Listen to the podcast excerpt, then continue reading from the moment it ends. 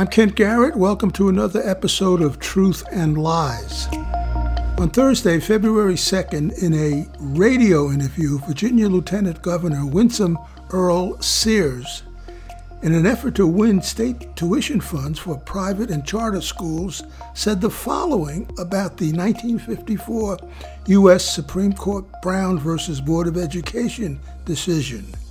She said, quote, it was never about sending black children to white schools. It was about parents being able to decide where to send their children to school after all. That is a lie.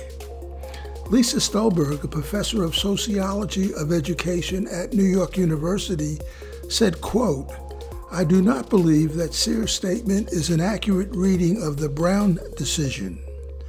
Brown was about opening up public institutions to serve all students, regardless of race. It was about ensuring that the state, through its public schools, provided equal protection under the law. Politicians lie, we call them out and keep track.